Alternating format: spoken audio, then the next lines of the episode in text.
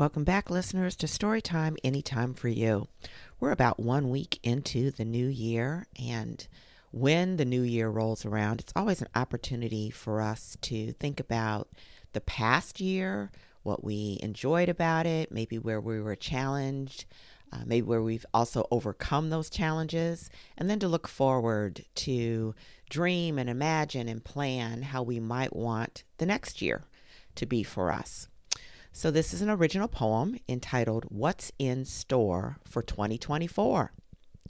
What's in store for 2024? Who do you want to be after 2023? Do you want to grow? That could be taller or the amount of what you know. Are you interested in making new friends? Is there anyone with whom you should make amends? Do you want to improve your health and well being? For sure, the results could be pleasing.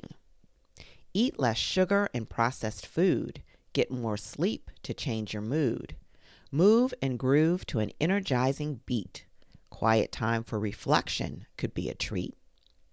Of course, I'd be remiss if I didn't ask Is reading more books on your list as a task? There are so many great ones to sweep boredom away. Reading is a perfect way to spend part of a day. So many questions with answers galore.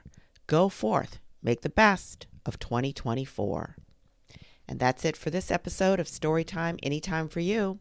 As always, we encourage you to keep reading because in the pages of books, you can find education, entertainment, and inspiration.